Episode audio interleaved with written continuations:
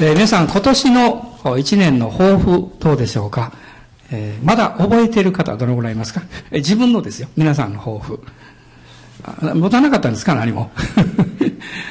えー、アメリカの面白い統計があるんですけども、今年はアメリカの人たちの、えー、これアンケあの、統計ですから全部じゃないかと思うんですけど、その抱負の一番の内容は何かって言ったら、体重を減らすこと。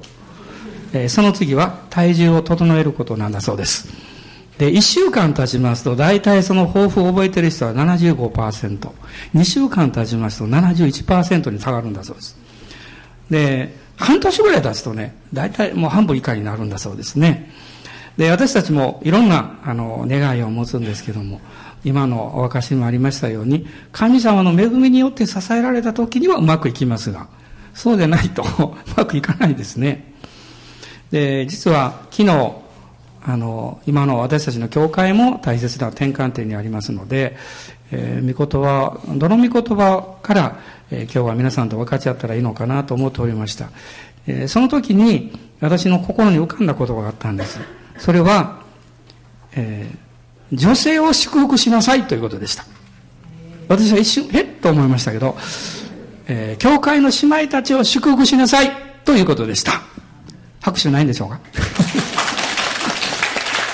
で、こういうメッセージはしたことがないんですけども、えー、今日は、えー、そういうことに触れながら聖書から開きたいと思います。創世記の17章、えー、旧約聖書の創世記の17章の15節と16節をまず最初に読みたいと思います。え創世記の17章です。15節と16節えご一緒にどうぞ。また神はアブラハムに仰せられた。あなたの妻サライのことだが、その名をサライと呼んではならない。その名はサラとなるからだ。私は彼女を祝福しよう。確かに彼女によってあなたに一人の男の子を与えよう。私は彼女を祝福する。彼女は国々の母となり、国々の民の王たちが彼女から出てくる。アーメン。今日もう一度改めて、主にある姉妹方、女性の皆さんを心から祝福します。お隣にいらっしゃる方はちょっと祝福しますとおっしゃってください。アーメン感謝します。今日礼拝に来れなかった方は残念ですね。えー、また間接的に祝福をいただいてほしいと思いますけど、この創世記の16章というのは、アブラハムの、まあまだアブラムでしたが、失敗の章です。そして、この17章に入りますと、アブラムのイシマエル誕生から13年が経ちまして、神様の沈黙の期間が終わって、主が彼の人生をもう一度この贖い取られていく、そういう章だと思います。また同時に、今の私たちにも関わりますけれども、神様の救いの大きな歴史の具体的な計画が、厳かに発表された。明らかにされた。これがこの17章の中に出てくるわけです。で、17章の中には、アブラムがアブラハムに変えられたことが出てきます。そして、神様のアブラハムとの契約の印として、割礼を制定なさったということが出てきます。そして後半に、さっき読みました、サライがさらに変えられていくわけです。この中で最も重要なこと、第一ステップはですね、アブラムがアブラハムにならなきゃいけないということです。で、アブラムというのは、高められた父という意味を持っています。アブラハムっていうのは、えー、多くの国民の父という意味を持っています。まあ、わかりやすく考えれば、アブラムっていう名前は、ものすごく祝福された人になりますという意味だと思います。でも、アブラハムっていうのは、あなたはこれから他の人を祝福する人になりますということです。クリスチャンも同じ使命と導きをいただいていると私は信じています。救われて神様から恵みをいただいて成長します。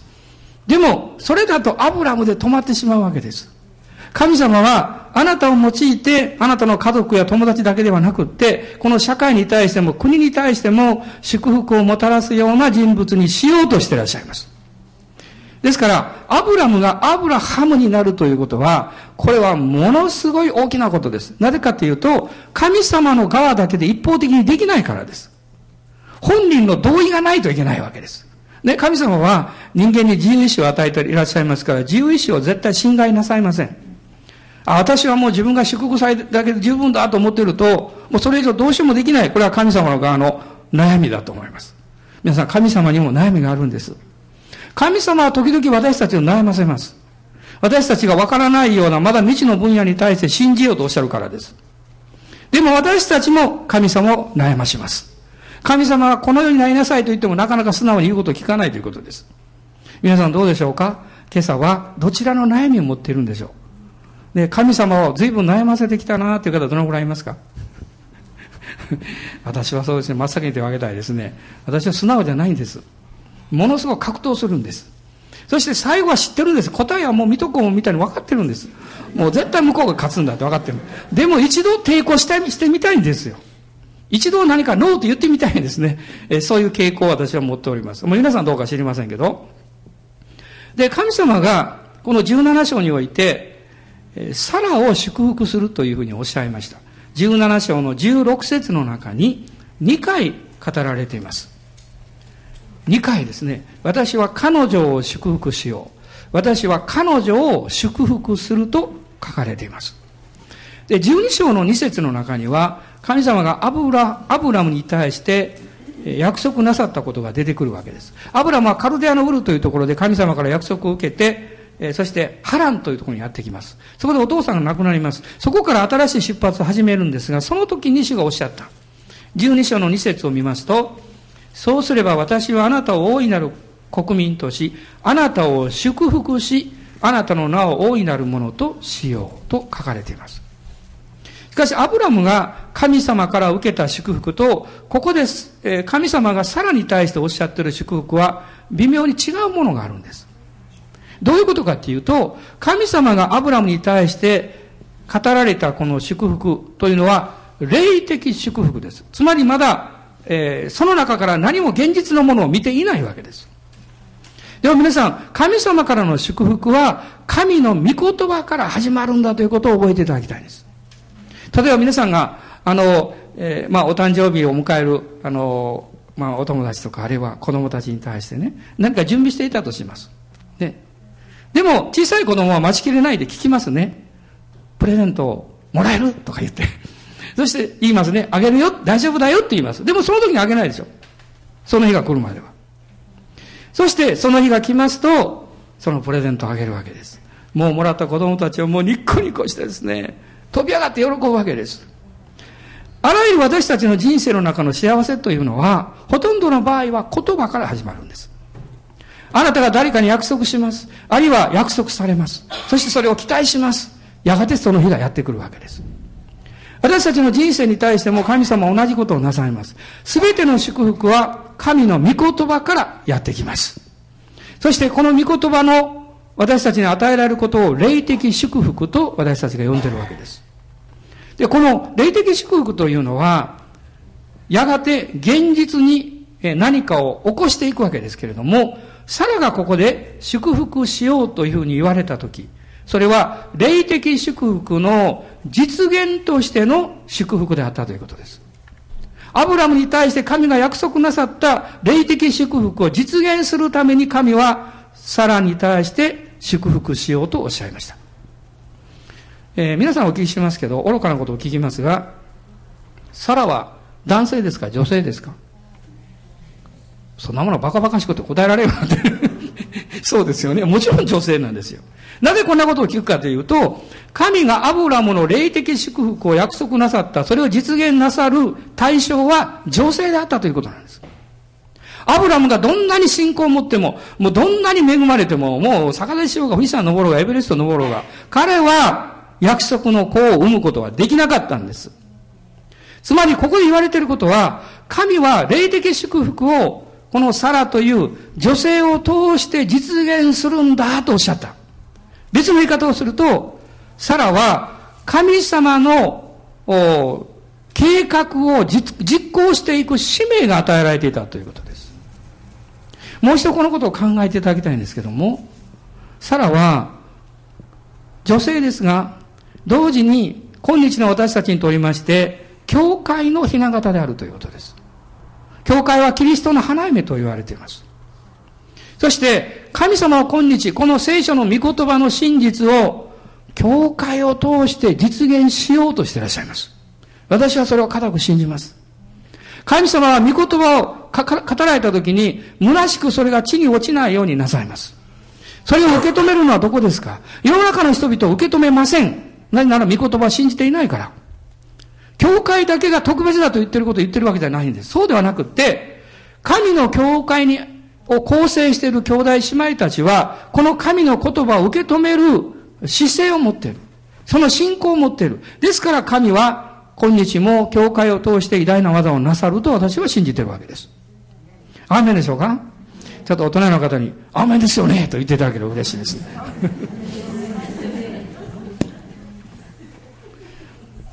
あの、女性ということを考えるとですね、神様は本当にね、あの、慈しみ深い方だなと思うんですね。人類の最初に罪を犯したのは男性ですか女性ですか？はい、ありがとうございます。女性の方がそう言ってくださったら 納得します ちょっと女性は肩身が狭い そういうことを考えると。ね。でも、救い主は女性から来ました。ね。救い主は女性を通してこの世においでくださったわけです。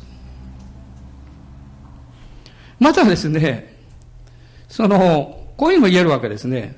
キリストの復活の最初の証人は男性ですか女性ですか？はい、勇気を出して、確信を持って今度は、女性ですって、マグダラのマリアでしょ？他の婦人たちでしょ？復活の最初の証人は女性だったんです。そしてさっきも言いましたように、キリストが頭である、キリストの体である教会は花嫁と言われています。神様は女性に特別な使命を与えています。ですからその使命に沿った素晴らしい賜物を神様が委ねていらっしゃいます。私は今日もう一度大きな声で申し上げたいと思いますが、女性が祝福されるときに、教会が、家庭が、社会が、国が祝福されます。こんなこと今まで言ったことないんです。思っていても言ったことないんです。でも今日はね、確信を持って私は申し上げたいと思います。だって神様がそうおっしゃってるから、この16節を見ると、彼女は国々の母となりと書かれています。あの、子供が小さい頃に、私たち、まあ、夫婦で出かけることがあって出かけますね。帰ってきますと、子供たちの視線は私よりも妻の方に向けられております。で、おりました。今私たち夫婦が孫を訪問します。彼らがまず目を向けるのは私ではありません。ちょっと寂しいですけど。でも、それは、女性はですね、何か非常にこう、大海原のような高いものを持ってるんです。どんなに悩んでいても傷ついていてもわがままでもそのまま受け止めてくれるというふうなそういう雰囲気を持ってるんです。ね、これは神様がそういうふうにお作りになったんだと思います。ですから大事なことが一つあるんです。女性である方は、ね、そんなこと言われなくても私は女性だってわかると思いますけど、女性である方はね、神様からの特別な使命があるということに自信と誇りを持っていただきたいということです。そしてこれは一般の女性だけではなくて、むしろ主を信じる姉妹たちにとっては、それ以上の使命が神様から与えられています。大人なのに女性の方がいらっしゃる方もおられると思います。今座ってる方でね。ちょっと顔を見合わせていただきたいんですよ。顔を見合わせていただきたいんです。そうだなってすごい使命が与えられてるみたいよねということ。そうなんですよ。だから、まず姉妹方は、あなたが神様からの特別な使命を、あ使命をですね、もう、もう、もつれてきますけど、言葉。姉妹を、あ、じゃあ使命、使命をですね、受け止めているんだということを知っていただきたいんです。信じていただきたいんです。アーメンと言っていただきたいんです。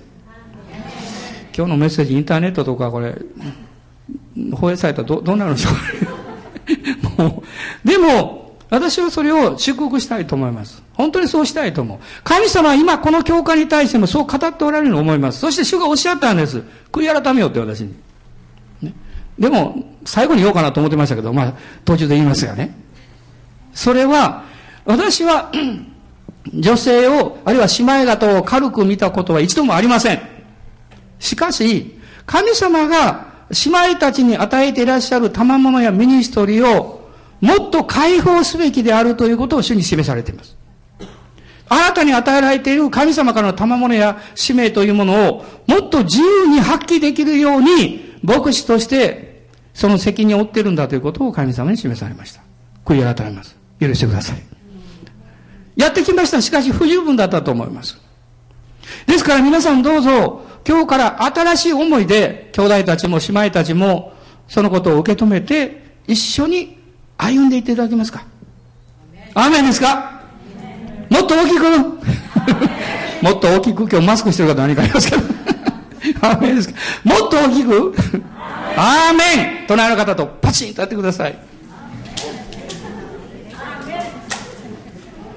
あの、聖書の中には不思議なことがよく書かれてるんですけど、第一ペテロの3章の7節を読んでいただきたいんです。第一ペテロの3章の7節です。ご一緒にどうぞ。同じように夫たちを妻が女性であって自分よりも弱い器だということをわきまえて妻と共に生活し命の恵みを共に受け継ぐ者として尊敬しなさい。それはあなた方の祈りが妨げられないためである。アーメンでしょうか？男性方、アーメンでしょうか？私は、妻が女性であることはよく知ってます。弱い器、うーん、と思います。確かに女性は優しいし、弱く感じることもあります。男性のような、こう、いわゆるこう、フィジカルなね、肉体的な力と比べると女性の方が通常弱いですよね。でも、本心を言えば、女性は強いですよ。そう思いません？女性は強いです。本当に強いですよ。もう、もう声を大大にしていますよ。女性は強いですよ。でも聖書は弱い器だと言ってます。どういうことなんでしょうか？聖書がそのように語っているときに、それは女性のこのパワーとかね、能力とかそういう面で言ってるわけじゃありません。そうではなくって、霊的な領域からそのように語っていると思います。まず第一の理由というのは、女性が先に罪を犯しました。ですから、攻撃もまず女性にやってきます。女性はですから、だまあ男性も同じことなんですけども、いつもイエス様の十字架の贖いの中で祝福をしっかり受け止めていく必要があります。別の言い方をすると、神様は兄弟たち、男性たちをを選ばれて、女性の人たち、姉妹の人たちの霊的王位になるようにという使命を与えておられると思います。今日、あの、これは夫に対してだけじゃありません。教会における兄弟たちそうです。社会においてもそうだと思います。私たちは霊的な使命を神様から男性はいただいて、特に女性をこう霊的に覆っていく、守っていくという責任があると思います。そういう意味において、どんなに強い女性も、この霊的覆いの中に喜んでへり下って入るということが必要です。皆さん考えていただきたいんですね。サラへのこの祝福もそうですが、神様はサラには直接一度も語っていないんですよ。で、この、えー、17章もそうでしたね。私は彼女を祝福しようって、これ誰に直接言ってるかってアブラハムに言ってるんです。アブラハムですが、このアブラハムに対して言ってます。つまりアブラハムがそれを信仰によって受け止めて、そしてそれを信じてサラを祝福してるわけです。まあ、ここに、男性、兄弟たちの大きな責任があります。あなたは、姉妹たちのために祈らなきゃいけません。夫として、あるいは父親として、そして主にある兄弟として、家族のために祈る責任があります。忙しいということと祈れないということは同じではありません。忙しくっても祈れます。忙しい人ほどよく祈ります。そう言ってもいいと思います。男性にはそういう霊的な責任があると私は思います。ですから、神様から有能な賜物、恵みをいただいている姉妹たちは、なお一層減り下って、私はできるからもう男性無視してもいいんだとか、リーダーシップを無視してもいいんだとか、そういう愚かなことは絶対しないようにしてください。そういうことをすればあなたは必ず恥を受けます。必ずあなたは攻撃を受けます。そして、あなたはひどい痛みを経験します。私も素晴らしく主に用いられている女性の姉妹の器たちを何人か知っています。彼らの特徴は非常にへりくだった人であるということです。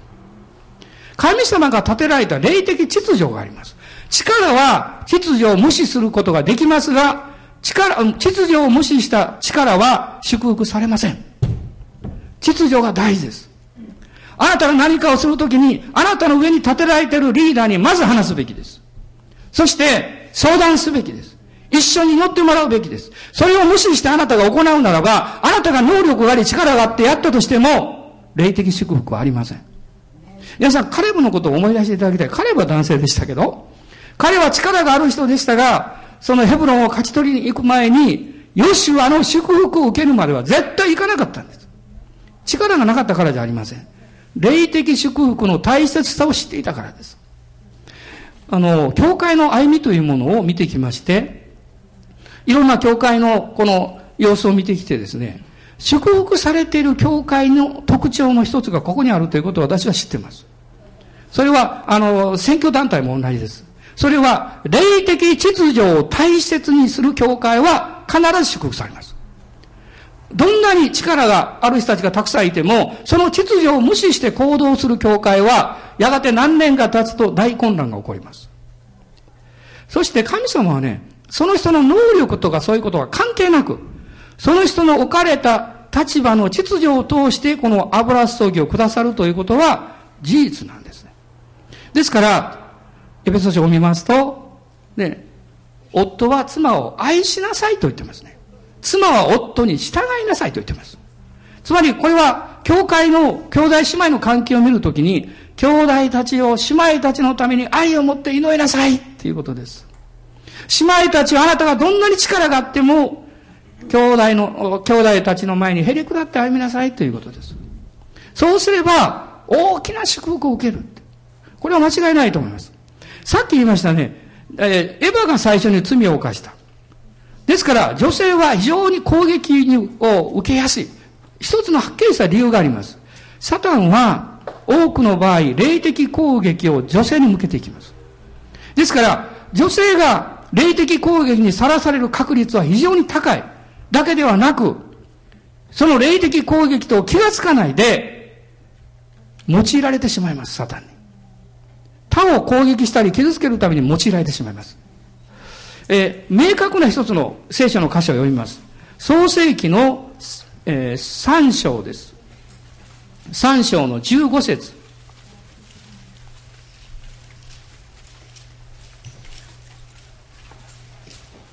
創世記の3章の15節、えー、皆さんご一緒に読んでいただけますか？はい。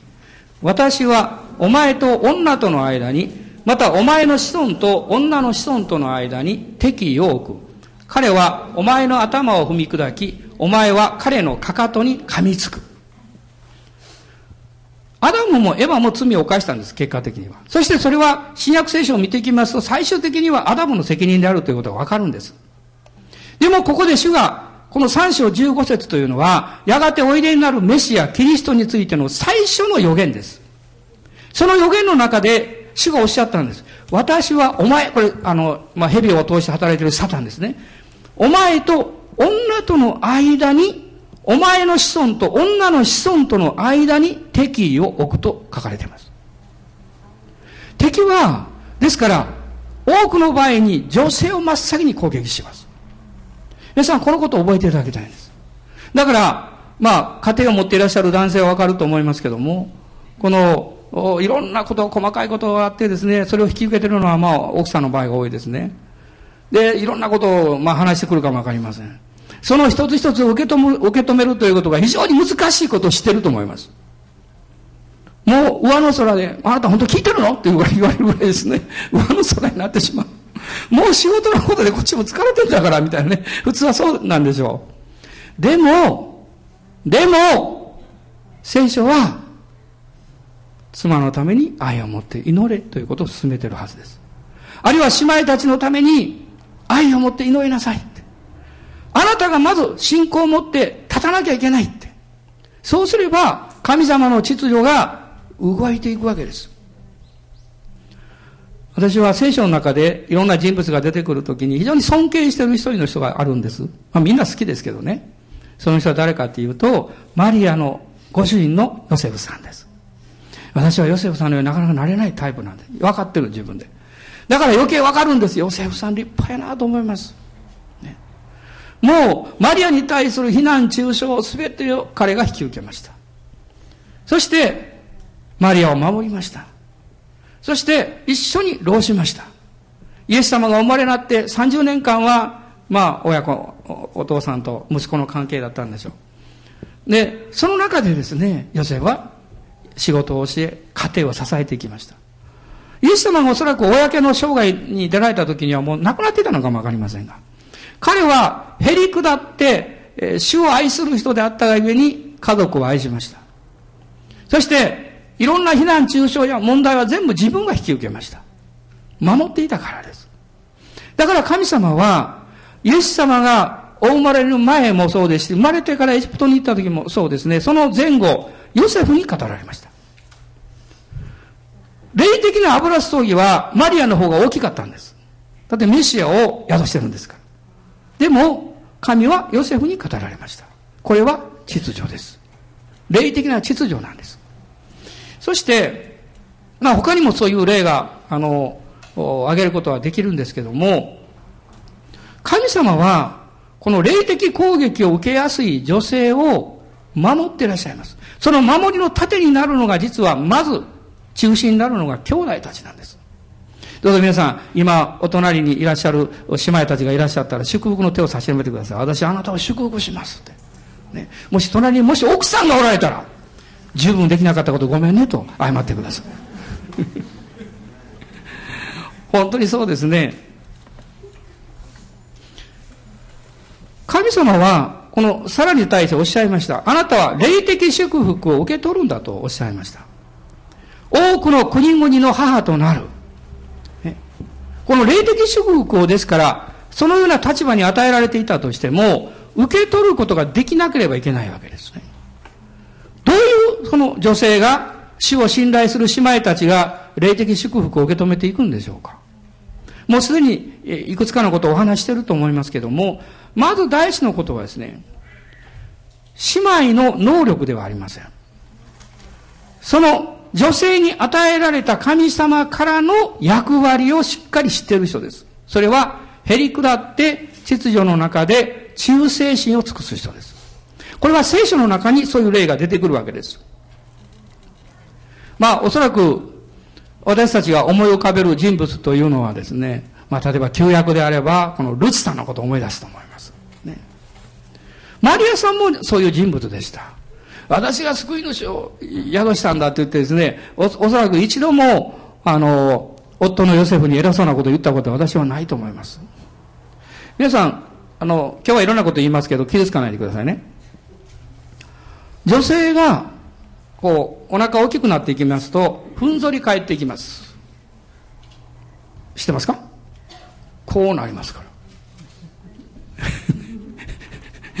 言葉表現悪いですが。え私、一度だけかなり行ったことがあります。ね、彼女は覚えてないと思いますけど。すごく偉いな。偉いというのは、まあ、大阪で大変だという意味もありますし、偉い。偉くなってるねという意味もあります。冗談を込めて言いました。でも、神様は文字通りそのように姉妹を祝福なさる。だから攻撃があるわけです。皆さん、アブラハムがイサクを、まあ、設けた。その一番のきっかけになったのは何なんですか？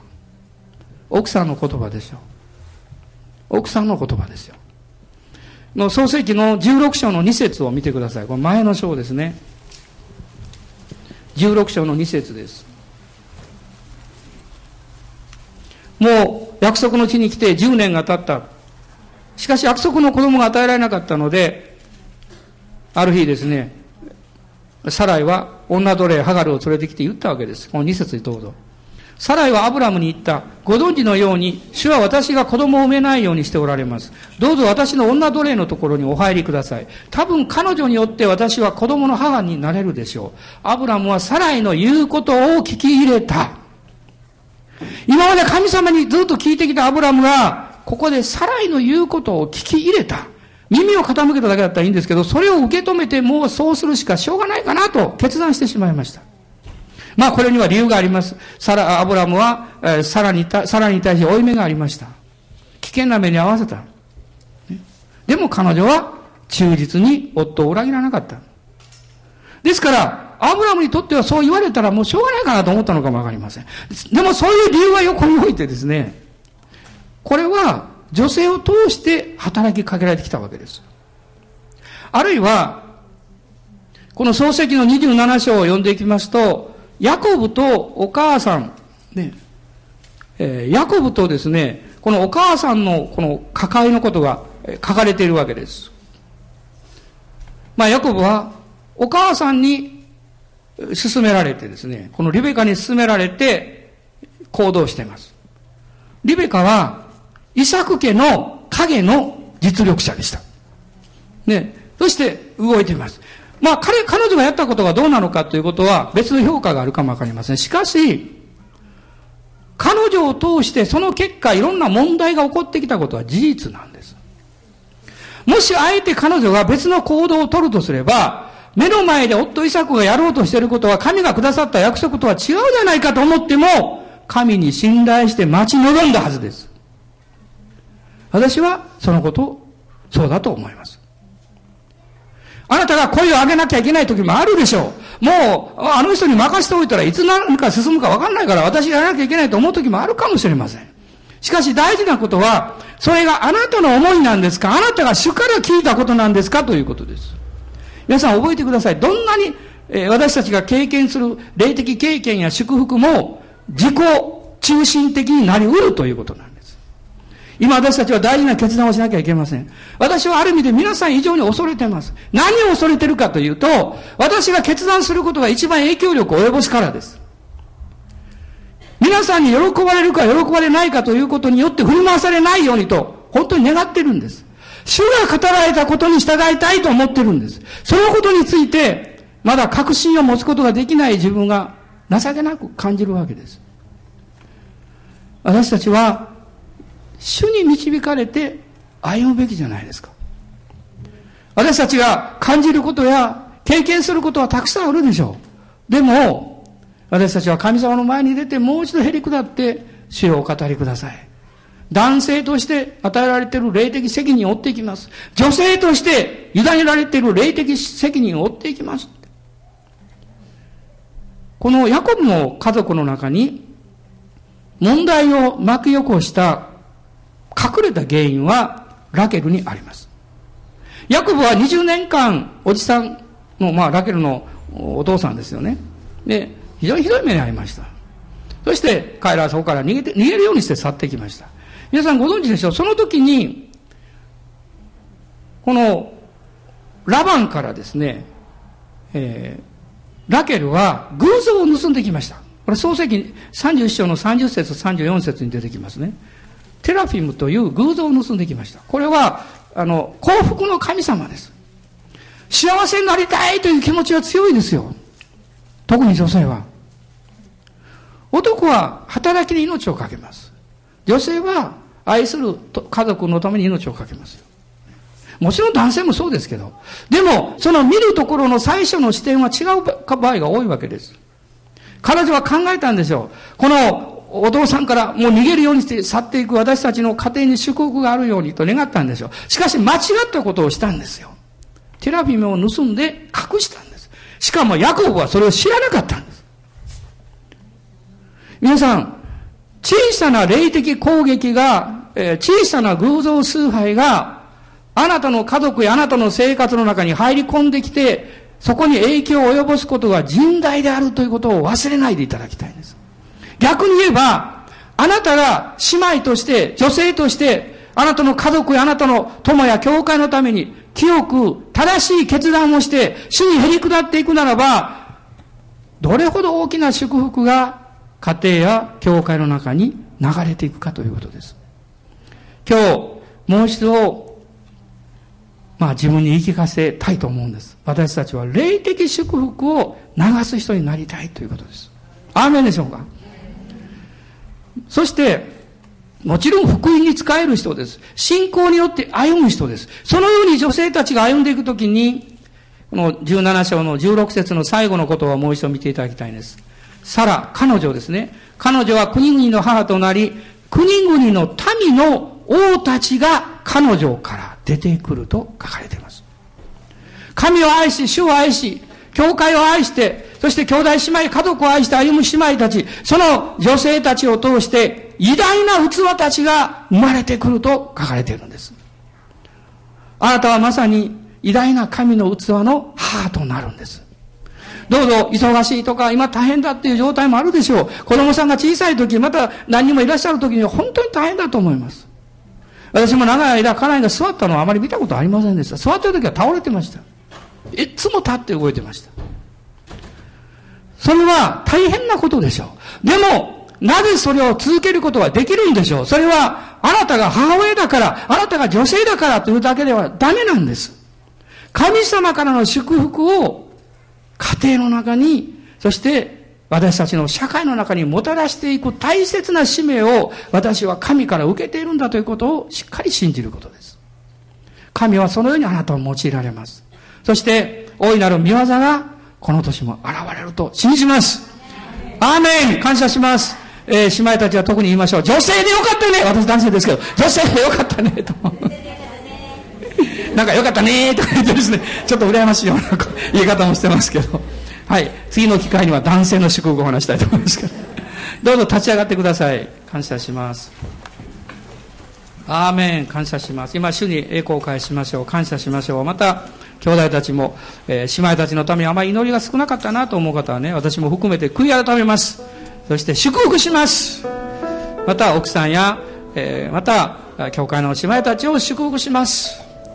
ハレルヤ感謝しますおー主よこの教会もあなたの恵みによって生み出す教会になります今特に子育てやいろんなことでまた介護のことで忙忙しくしていらっしゃる女性たち姉妹たちがたくさんいます。イエス様どうぞ力与えてください。どうぞ力与えてください。あなたの恵みによって成し遂げていくことができるように力与えてください。